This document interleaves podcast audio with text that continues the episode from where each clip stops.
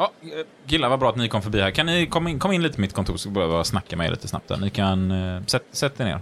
Ja. Jag har bara en stol, men du kan stå upp så länge. Okej. Ja, jag står. Vi har precis suttit i ledningsgruppen och kommit fram till att vi har 2 individer som har sökt jobb här, som verkar jättespännande, som vi vill gå vidare med. Mm.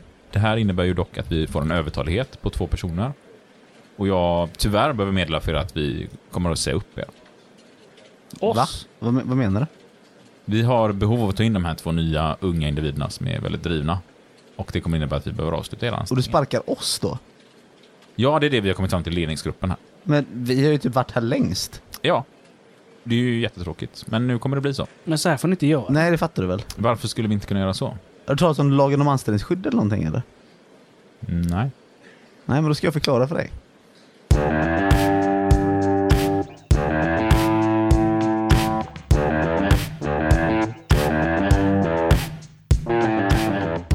Varmt välkomna till Fuck You Podcast specialavsnitt som görs i samarbete med LO och ABF. Ja, alltså Fuck You Podcast med A. Precis. Vi är lite göteborgare vi nämligen. Vilka är vi? Jag heter Sebastian Boshien och är montör och klubbordförande.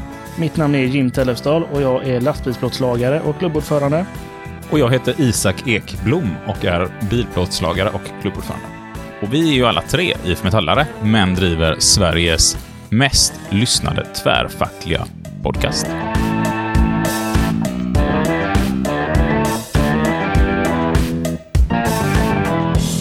Nu ska vi prata om lagen om anställningsskydd, LAS. Och vi har ju även här gjort ett litet axplock utav de kanske mer vanligt förekommande paragraferna i lagen om anställningsskydd. Vi börjar på paragraf 1, för det är ju alltid intressant att veta för vem gäller lagen. Ja. Arbetstagare i allmän eller enskild tjänst. Sen har vi ett par stycken den inte gäller då. Och då är det bland annat arbetstagare som har anställningsvillkor som anses ha företagsledande eller jämförlig ställning. Alltså en vd, en högt uppsatt chef. Mm. Mm. Och en arbetstagare som tillhör arbetsgivarens familj är också undantagen här. Och där syftar man inte på liksom att det finns 10 chefer över dig och din närmsta chefs fru liksom är anställd. Då är det inte den personen inte undantagen LAS, utan det är alltså de som kanske är på plats nummer 1 i den kedjan, eller vad man säger. Ja, eller ett mindre familjeföretag med 2 anställda familjemedlemmar liksom. Precis. Det finns fler undantag. Mm. Arbetstagare som är anställd att arbeta i arbetsgivarens hushåll är undantagna LAS också. Mm. Sen har vi även de som är anställda med särskilt anställningsstöd i skyddat arbete eller i utvecklingsanställning. Och arbetstagare som är anställda i gymnasial lärlingsanställning. Och så kan det vara att man är ute på yrkespraktik och sådana grejer och har en yrkesanställning när man är. Mm. Men där har vi de undantagen som finns. I övrigt så gäller ju anställningslagen för alla som arbetar i Sverige då. Mm. Precis. Och då hoppar vi till paragraf 4-6, de olika anställningsformerna som finns. Och då har vi ju då tills vidare, som egentligen är normen. Och det är det vi brukar i folkmun kalla fast anställd. Precis. Men så heter det inte i lagen. Nej, det heter tills vidare. Det är att anställningen har för avsikt att pågå tills vidare, alltså tills något annat gäller. Sen har vi ju då visstidsanställning, där man har bestämt en tidsbegränsad anställning egentligen. Precis, den ska pågå till under en viss tid bara. Hit till hit. Pedagogiskt namn på den faktiskt. Ja, precis. Ja. Väldigt praktiskt. Sen har vi vikariat. Det är alltså när man är inne och ersätter någon annan som är borta tillfälligt. Och då ska det framgå, vem är det man ersätter? Man kan inte bara vara på ett allmänt vikariat. Ja, vi har anställt 40 vikarier här sen. Ja. Vem är de vikarier för? Nej, men ifall någon är sjuk, liksom. Ja. Det kan inte vara så. Det måste göras ett avtal på att den här personen är vikarie för den här personen. Säsongsarbete är en anställningsform också. Mm. Då pratar vi en anställning som ska pågå under en säsong. Alltså det kan vara sommarsäsong eller skidåkningssäsong, vintersäsong eller något sånt där. Precis. Och man tar fram en speciell anställningsform av det. Ja, det är inte så många livvakter på stränderna i november. Nej är det badvakter du tänker på kanske? Ja, livvakterna kanske är där och har semester och badar. Så kan det vara. I september. För att de jobbar ju hårt under sommaren kanske. Ja. Över 67. Då har man särskild anställning. Precis. Och det är om man får, för det är inte, alla har inte rätten att jobba efter 67 år. Och det här kan ju förändras med åren, i och med att man tittar på ökade pensionsåldrar och så. Precis. Slutligen har vi provanställning. Alltså att man ska testa ett jobb i högst 6 månader. Icke att förblandas med provjobbning som vissa företag försöker hitta på, att man ska jobba gratis i några dagar. Nej, det finns ju inte på riktigt något som kallas provjobb. Nej, alltså precis. I lagen finns inte det. Utan provanställning är ju att man påbörjar ett arbete och så har man egentligen en ömsesidig chans på sig att se om man funkar för jobbet. Och den här övergår ju automatiskt efter 6 månader till en tillsvidareanställning. Det är det som är för syftet med den är att det är en tillsvidareanställning, men man har möjlighet första halvåret att avsluta den. Ja. Upp till ett halvår kan man säga. Och det här är de anställningarna som finns reglerat i lag. Notera och se, det finns ingen solskensvakt för glassförsäljare eller sådana här sommarjobb. Det finns ingen provjobb där man ska jobba gratis en period. Det finns inga sms-anställd, timanställd vi hittar på, utan de är ju egentligen någon form utav anställning. Det kan vara ett visst tid eller ett vikariat eller vad det nu är, men det ska framgå. Och det finns ingen sådana hittar på anställningar annat än de vi precis läste upp. Men nu är det ju så att det finns ju också regler för hur länge man får vara visstidsanställd och hur länge man får vara vikarie. Precis. Exempelvis en vikarie övergår ju automatiskt till en tillsvidareanställning om man har varit hos arbetsgivaren i sammanlagt mer än 2 år under en 5-årsperiod. Likså en visstidsanställning. Här kan man ju dock säga att ni får kolla kanske en extra blänkare i ert kollektivavtal, för det kan finnas annorlunda regler där för hur det fungerar med visstidsanställningar, hur länge man får vara visstidsanställd. Ja, vidare. En hel del kollektivavtal har ju 1-årsgräns. Och en hel del avtal har avreglerat vissa av de här grejerna att det inte finns i avtal, att man kan vara provanställd eller viss tid, utan det kan vara tills vidare som en norm och sånt. Så att det får ni kolla i ert kollektivavtal för att det inte bara ska gå på vad lagen säger i det här meningen. Hoppar vi lite längre in i lagen om anställningsskydd här nu till paragraf 6b, så är det en sån paragraf som jag tänkte när jag började engagera mig faktiskt att den här kommer jag aldrig användning för, men aj vad jag haft användning för den här paragrafen kan säga sen dess, det skrattar ni lite åt här, men vi pratar då om vid övergång av ett företag, övertagande av verksamhet, paragraf 6b i LAS. Och den regleras som så att om ett bolag köper upp ett annat bolag, då följer anställningstryggheten med till det nya bolaget. Och alla sina rättigheter, alltså anställningsvillkoren, följer med i minst 1 år är de skyddade. Så vi säger att de lönerna jag har med mig från det bolaget jag jobbar på innan, de är skyddade under 1 år. Sen ska man implementeras in i de lönesystemen som finns i det nya bolaget. Bland. Det vill säga att man har rätt att följa med om ditt företag blir uppköpt av ett annat. Och då följer även anställningstiden med och allt sånt där som man har haft i det tidigare bolaget. Och den har vi skyddat oss väldigt mycket. Och det här är en sån del av lagen vi har fått med från EU-lagstiftningen. Mm. Ja, så det betyder alltså även om ditt företag flyttar utomlands har du rätt att följa med? Ja, men så är det ju absolut också. Det är mindre vanligt att svenskar, kanske när ett företag flyttar till Östeuropa eller något sånt där, att man följer med dit kanske. Men vi har möjligheten att göra det. Mm. Paragraf 6c, skriftligt anställningsavtal med villkor för anställningen. Ja. Det här finns ju också med i LAS. Det här är en sån grej man tänker på att det är en självklarhet. Men det är det absolut inte. Och senaste månad efter att arbetstagaren har börjat arbeta, ja, men då ska man skriftligt få information om vad som gäller med villkoren på arbetsplatsen där man är. Men här är det lite konstigt för att är arbetet mindre än 3 veckor, då har arbetsgivaren ingen skyldighet att lämna ett sånt här skriftlig information. Mm. Behöver de inte tala om vad man har för villkor och få ett anställningsbevis. Så fråga alltid det innan ni börjar. Vad är lönen här? Ja, speciellt om det är ett kortare jobb också. Ja. Och då är frågan, vad ska vara med i det här? Först och främst så ska arbetsgivarens och arbetstagarens namn finnas, adresser, vilken dag man blir anställd och var arbetsplatsen är. Det kan vara ett stort bolag. Jag jobbar ju i ett bolag som finns inom hela Europa. Mm. Och hade de bara skrivit jobbar inom bolaget. Och, ja.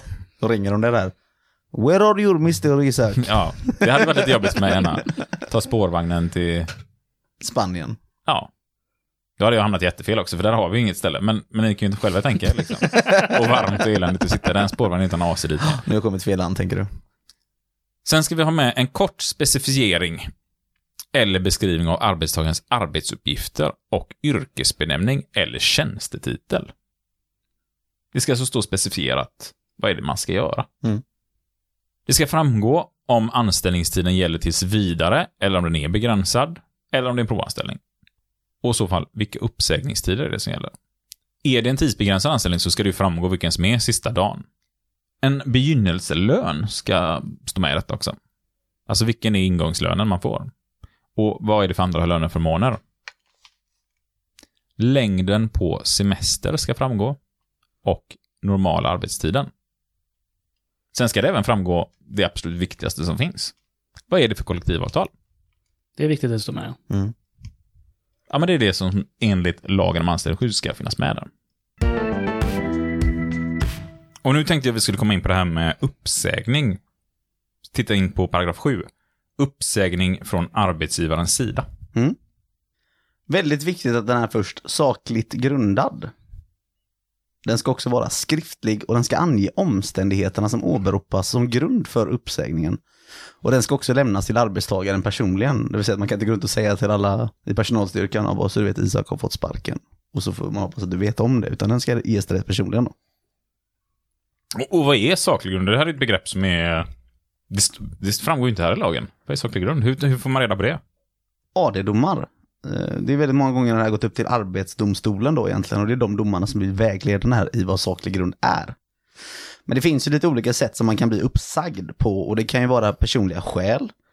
Man kan bli uppsagd på grund av arbetsbrist, uppsagd på grund av sjukdom. Alltså det finns ju olika sätt att bli uppsagd på. Så det är väldigt viktigt att det står vad det är man har blivit uppsagd på. Och allt det här regleras ju i paragraf 7-10 i lagen om anställningsskydd. Och sen finns det ju det här om avskedande, Isak. Och då är vi inne på någonting helt annat. Då är vi inne på när man har, som det heter, grovt åsidosatt sina åligganden mot arbetsgivaren. Alltså man har gjort någonting så allvarligt att man enligt lagen anser att man har åsidosatt sina åligganden mot arbetsgivaren. Det kan vara stöld på arbetsplatsen. Det kan vara grovt våld på arbetsplatsen. Det kan vara att man inte dyker upp på jobbet. Arbetsvägran. Systematiskt fusk. Och här ska ju också grunden till avskedet vara med, för det ska ju vara skriftligt. Alltså varför blir man avskedad? Och det ska ju också här lämnas till arbetstagaren personligen. Och det man kan säga som skiljer egentligen uppsagd och avskedad. Alltså avskedande är betydligt mycket starkare skrivning. För det första, om man får frågan från sin, alltså på sin nya arbetsplats. Varför jobbar du inte kvar? När jag blev avskedad, så är det ganska mycket grövre än att säga att man blev uppsagd. För det finns ju olika skäl till det. Men avskedat är det ju precis som du säger, att man har grovt åsidosatt sina åtaganden. Vid ett avsked är det också väldigt viktigt att tänka på det, att man får inte avskedas för någonting som arbetsgivaren har känt till enbart då i mer än 2 månader. Mm. Då anser man inte att det är så grovt åsidosatt. För har man kunnat vänta i mer än 2 månader med att ta uppsägningen, så anses det inte vara så allvarligt. Så länge inte det har gått på grund av att arbetstagaren själv har sagt att man liksom, jag vill inte att du går ut, eller jag vill att liksom det ska vara hemligt. Ja, och så kan det vara. Det kan också vara som så att man begår någonting, brott mot företaget, och sen försvinner borta i mer än 2 månader. Ja. Det är klart att då... Ja, precis. Nej, men alltså det kan ju vara typ exempelvis att ni har en person som är den bästa arbetaren, tycker chefen. Han eller hon ställer upp för allt, jobbar övertider och är där hela tiden. Men lite då och då kommer den sent till jobbet. Och helt plötsligt känner den personen att nej, jag är trött på att lägga ner min själ på det här företaget. Jag får ingen löneutveckling eller vad det nu kan vara. Och då är plötsligt säger chefen, ja, den här personen har kommit sent i flera år, så nu vill jag säga upp den här personen. Men då har det varit okej när personen gjorde det, när den ställde upp för företaget, men nu är det inte okej. Och då har ju företaget sett om det här i mer än 2 månader och kan alltså inte använda de grejerna som har skett innan 2 månader. Nej. Så den är viktig att ha med. Mm. Blir man avskedad så har man ju inte någon uppsägningstid på det sättet, utan då är man avskedad. Man ska ta sina grejer och gå därifrån.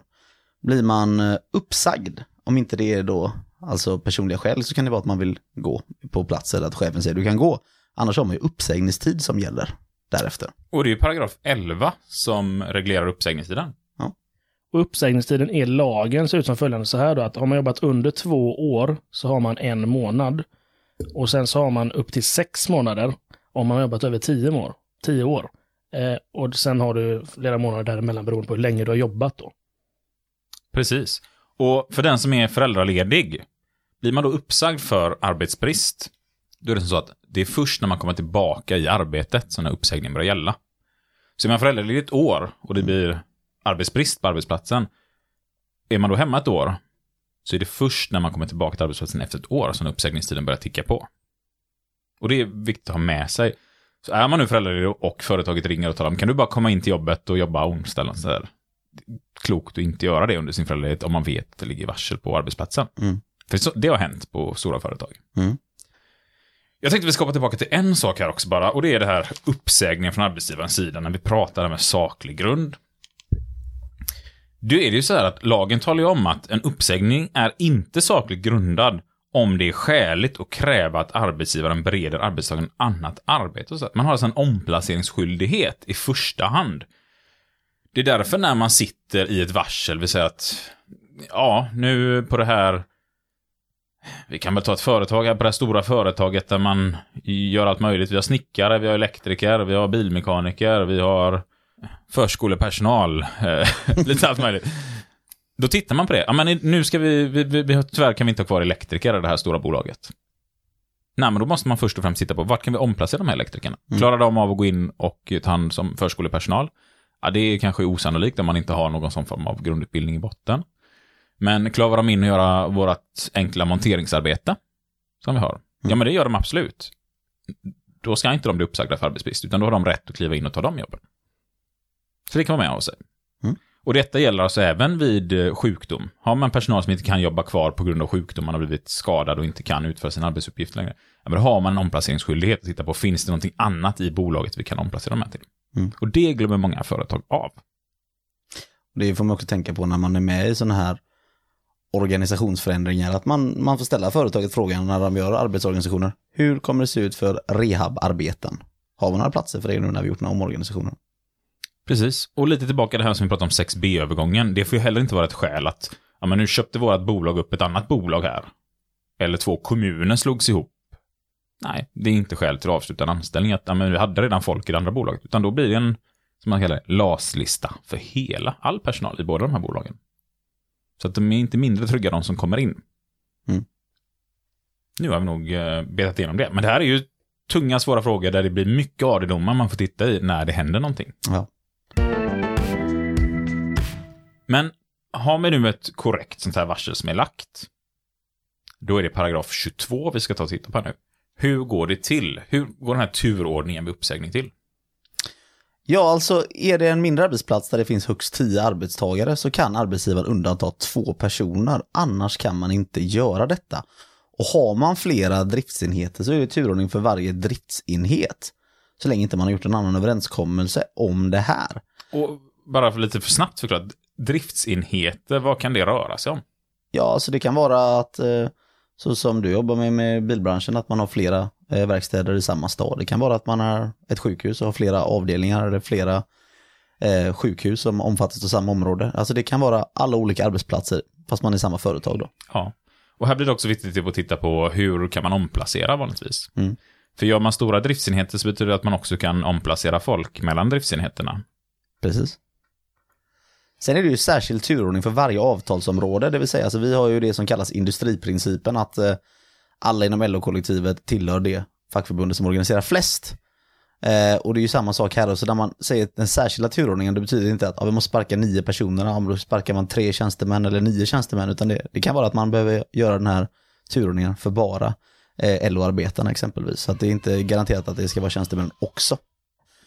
Och sen får man ju kolla på den sammanlagda anställningstiden hos en individ. För det kan ju ha varit så att man har sommarjobbat på det här stället tidigare eller har jobbat där vid något tillfälle och sen provat något annat, pluggat eller vad det nu än kan vara. Utan all anställningstid ska räkna ihop. Så om du och jag börjar på ett ställe på samma tid, tänker man då. Och sen så är det dags för varsel. Och du och jag är båda på turordningslistan. Men jag kom på, vänta lite Isak, jag har ju varit sommarjobbare. Jag behöver inte säga till dig kanske, men jag kom på att jag har varit sommarjobbare här i 2 veckor. Då har jag varit här längre än dig och därför är placeringen över dig. Ja, så all anställningstid räknar in. Men i händelse av att du och jag börjar exakt samtidigt, då är ju du lite äldre än mig. Och då har du företräde till att behålla anställningen. Man ska respektera de äldre. Eller hur de säger. Det är så. Det är inskrivet i lag här att man ska göra det. Så det är de grejerna man ska tänka på vid turordningen. Ja, och det har ju faktiskt hänt att man går tillbaka till en arbetsplats där en nystartat företag blir uppköpt eller försvinner ut eller blir avknipsat från ett större bolag och sådär. Där alla var anställda samma dag för att man startade upp bolaget en viss dag och anställde alla på en gång. Så det är ju faktiskt möjligt att det kan hamna i en sån situation, även om det är ovanligt. Ja, precis. Vi var faktiskt en sån förhandling för ett par år sedan här, då den med kortast anställningstid på hela bolaget hade 14 års anställning. Och då tänker man så här, nu sitter jag säkert för jag har varit anställd i 14 år. Och där blev det liksom inte kamp, men det blev en sån här, ja, vem började egentligen sommarjobba här först? i den här. Nu slutade det positivt att alla valde att följa med till det nya bolaget, så det blev aldrig något varsel utan alla hade jobb och sånt. Men det var nära att vi hamnade i ett sånt läge där man hade behövt räkna in varenda liten anställningsdag som finns. Ja, men jag hade en sån situation där det verkligen var så här, för jag hade en person som slutade, var borta ett år, kom tillbaka.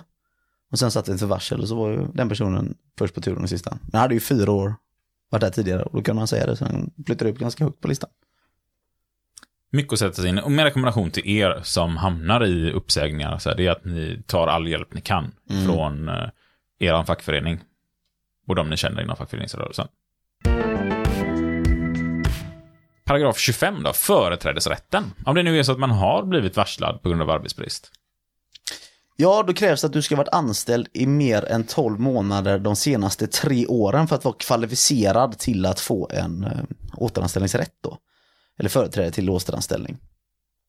Och den gäller från när uppsägningen skedde tills 9 månader från uppsägningen upphörde. Då har man alltså rätten att få tillbaka sitt arbete i händelse av att arbetsgivaren får mer arbete att göra om man behöver återanställa folk. Det betyder att om du får gå på arbetsbrist så kan jag ju säga upp dig. Och så säger vi efter 3 månader så märker vi, oj, nu går det upp här, orderböckerna fylls upp och vi behöver ta tillbaka det igen.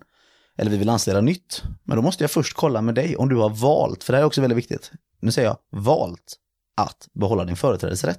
För det är alltså någonting man måste fylla i på, alltså uppsägningspapperna, att man vill ha sin företrädesrätt. Ja, man måste som individ meddela att jag vill ha min återanställningsrätt kvar. Och det är ofta den här som man kan deala om när det blir förhandlingar och varsel. Att man hör ibland att ja, men de fick ett avgångspaket. Att oj, där fick de istället för 6 månaders uppsägningstid, fick de 1 års uppsägningstid och betalt och fick gå från dag 1 och vara hemma under hela den här tiden eller söka andra jobb eller jobba dubbelt med full betalning då. Ja. Och så tänker man, varför fick de det på det sättet? Inte bara det. Men det kan vara exempelvis att man har förhandlat bort sin återanställningsrätt. Att de har gått med på att ja, den väljer jag inte. Ja, men det kan vara, alltså det kan vara olika sätt. Alltså, få 3 månadslön eller du får en årslön, det är vad som helst, bara du inte väljer att ta tillbaka din återanställningsrätt.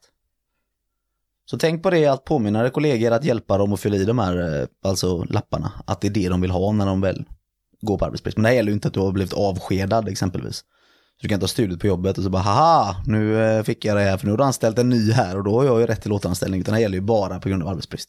Precis.